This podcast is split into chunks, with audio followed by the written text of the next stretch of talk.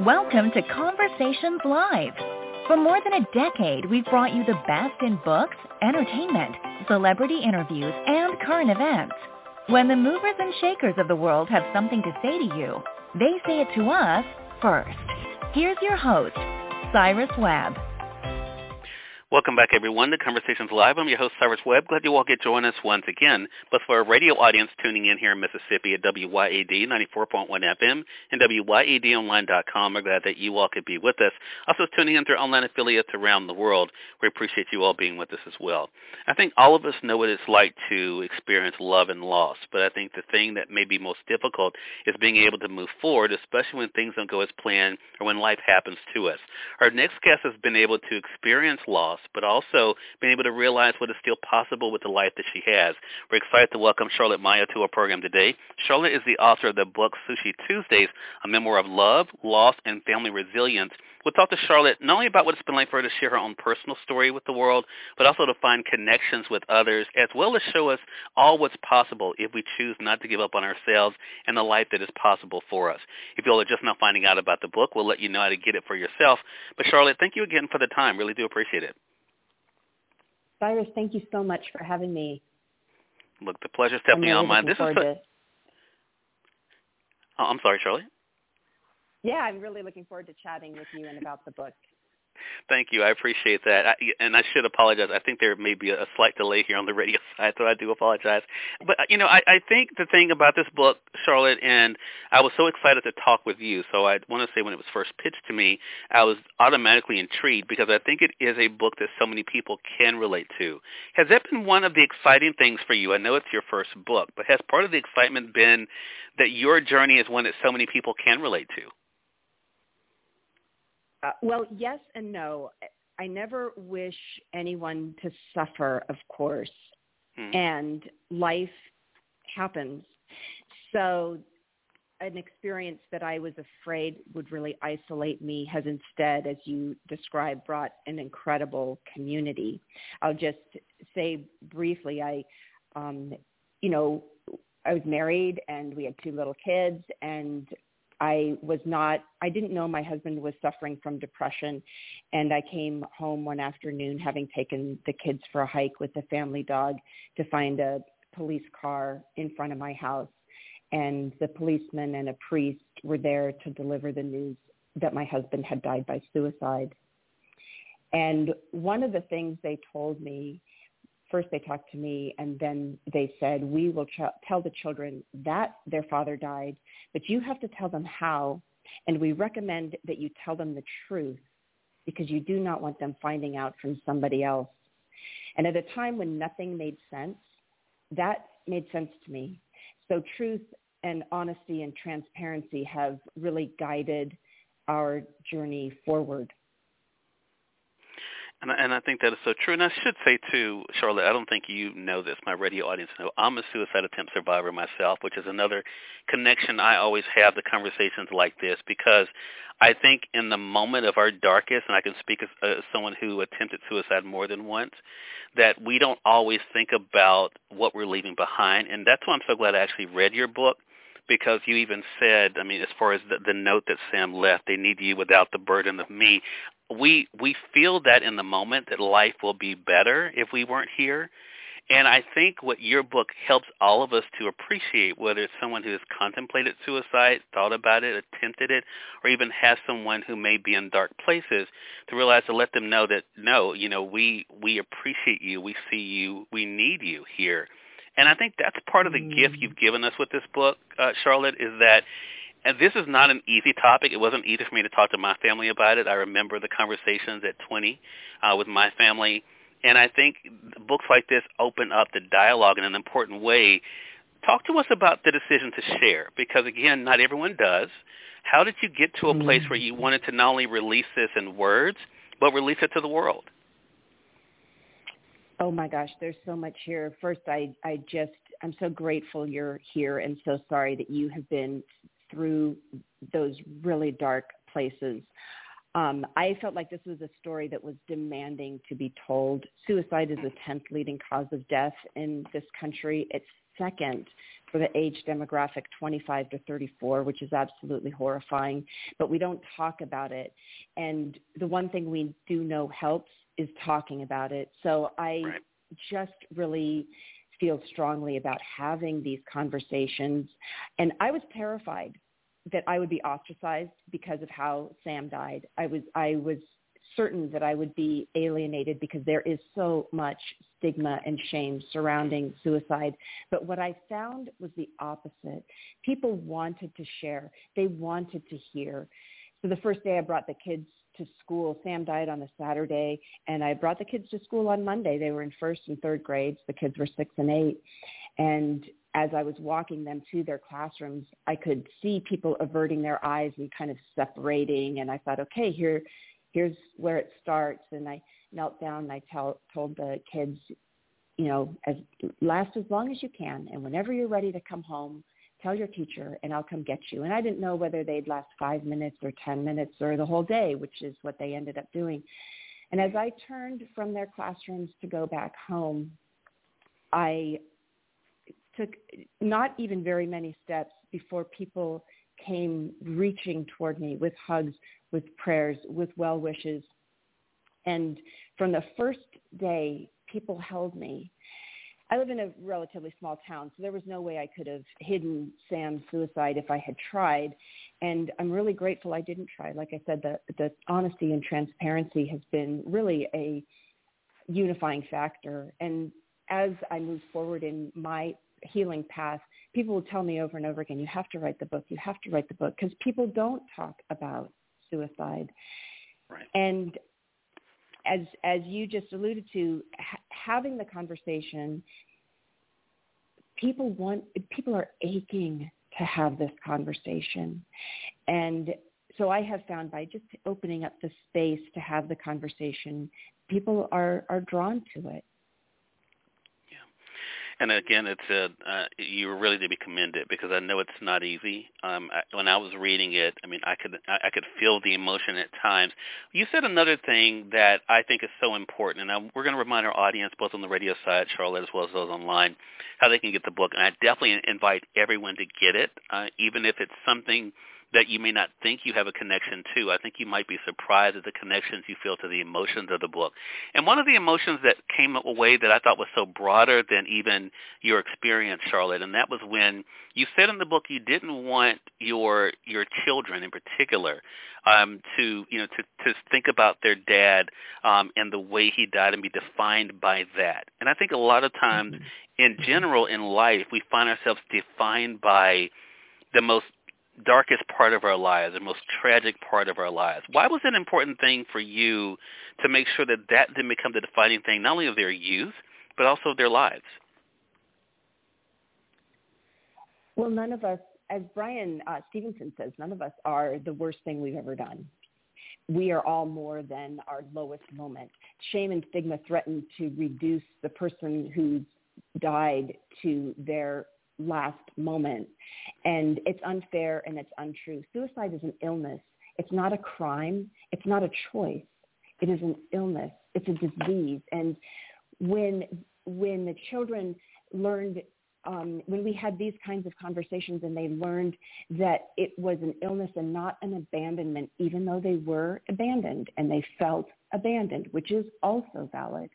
But when we start to understand how depression steals away the person that we love, not unlike a cancer stealing away the person that we love or Alzheimer's stealing away the person that we love, then they are allowed to love their father in his whole humanity again. We always joke that we don't hide the skeletons in our closets around here. We put them right up on the walls and piano mantle and, and everywhere because love remembers. And it's so important to know that that our our healing is ongoing. There's no point at which we're done and fixed and there's no expiration date on grief because there's no end to love. And I think as the children have moved forward, they have been able, and I have been able to open up our hearts and live a wholehearted life. Yeah. And, and that's why I love the subtitle of the book, which I'm about to dive into. Charlotte, I want to say for those who are just tuning in, though, either on the radio side or online, you're listening to Conversations Live. As you can tell, we're already having a great conversation with our guest for today. We're speaking with Charlotte Maya. She's the author of the brand new book, Sushi Tuesdays, a memoir of love, loss, and family resilience. And we're kind of talking about all three of those components in the subtitle now. And I love the fact that love is something that you did not give up on for yourself as well as being able to experience Charlotte.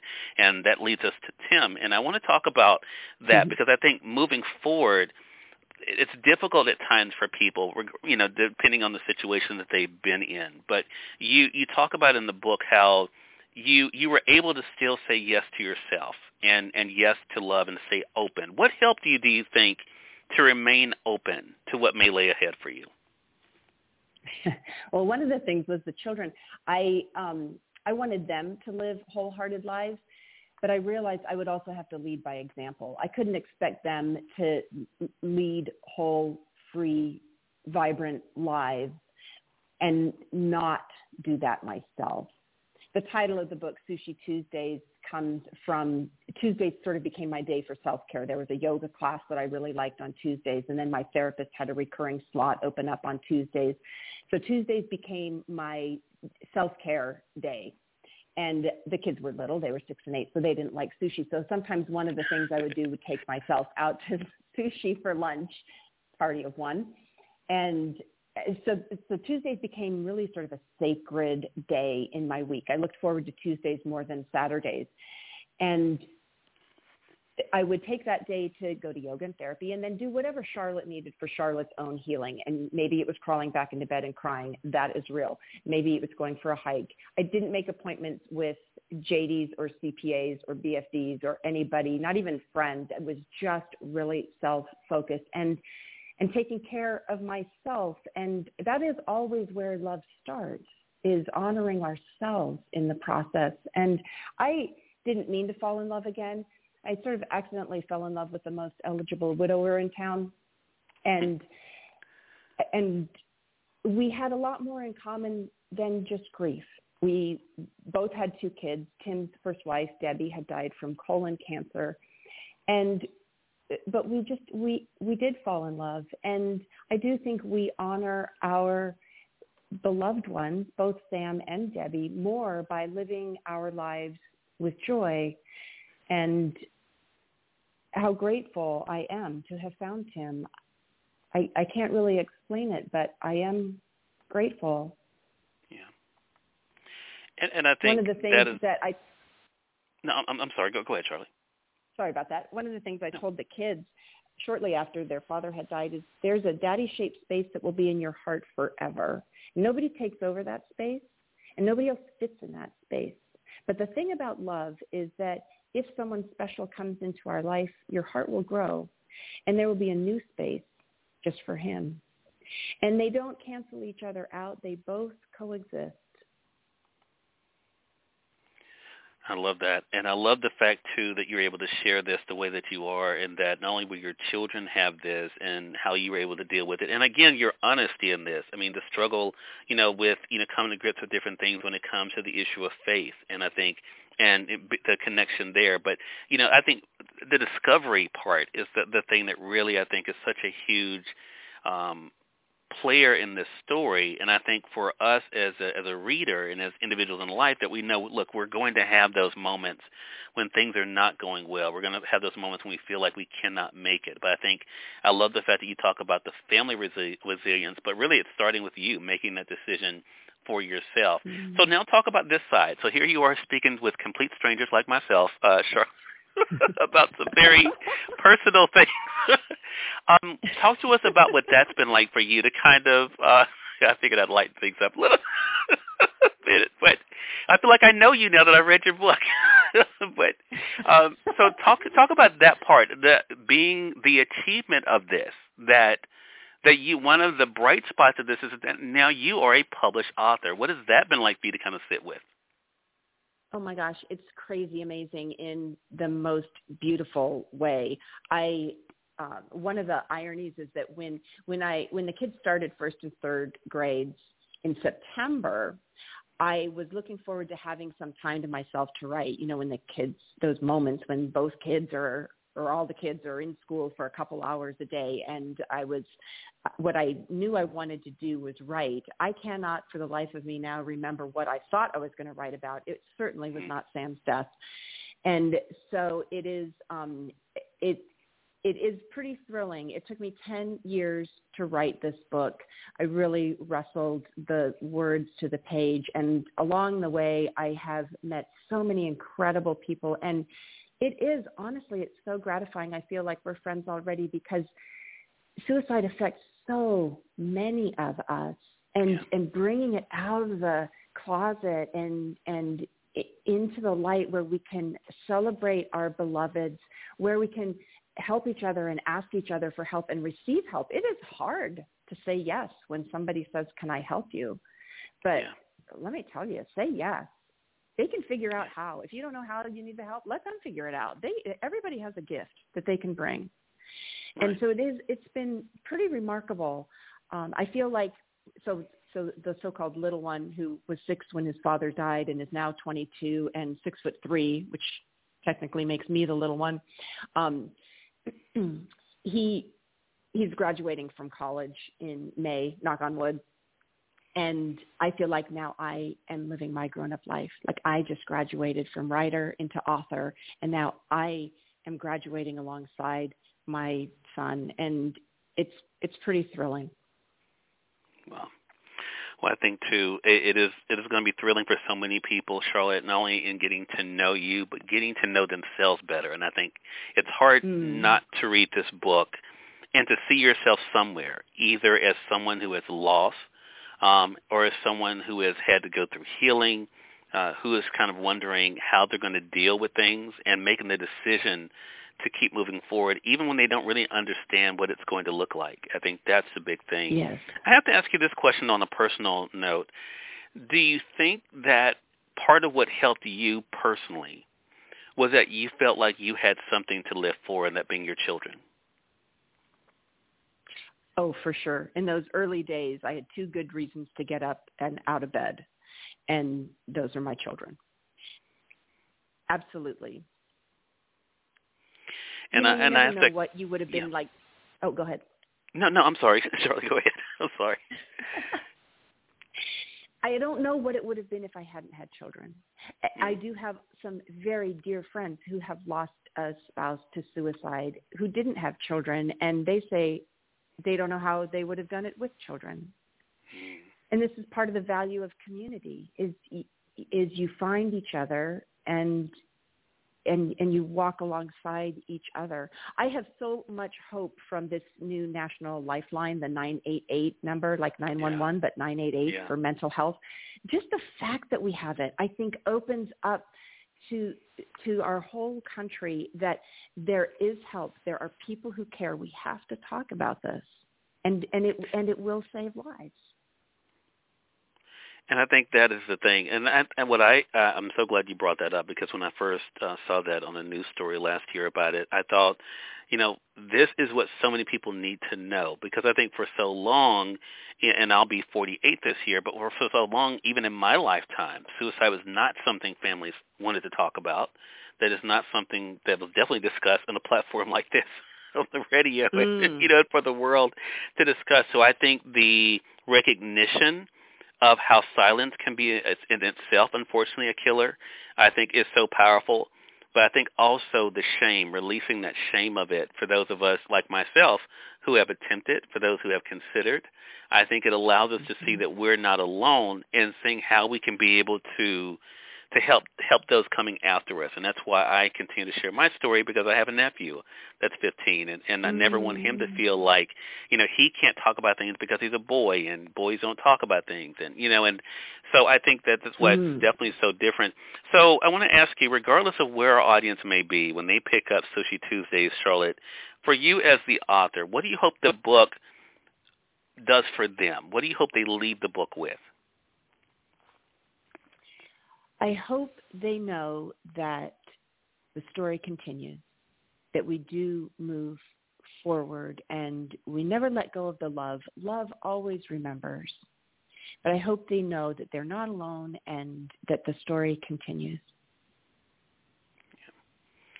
I, I love that, I, and I think that's such a great point and such a great reminder for all of us. And and as, I love the fact too, as you talked about your children, um, you know that there will always be that page. I think too, not forgetting yourself from your own book. I think so many times we get so consumed with so much other stuff we forget ourselves and and I think mm. that is another great great reminder for us too, not to forget ourselves in the equation. And I think if we remember ourselves, that will remind us of our own importance in the world. And I think that will itself be a help for so many. Again, everyone, Charlotte Maya has been our guest. Charlotte, great conversation with you. The book again is called Sushi Tuesdays a memoir of love, loss, and family resilience. It is available through our friends at Amazon.com or through your favorite bookstore. If they don't have it, I believe they'd be more than happy to be able to get it for you. It's published by Post Hill Press, so you guys can also look up the publisher's website there. Charlotte, I know you have a Facebook page as well as you're online. How can our audience best stay connected with you?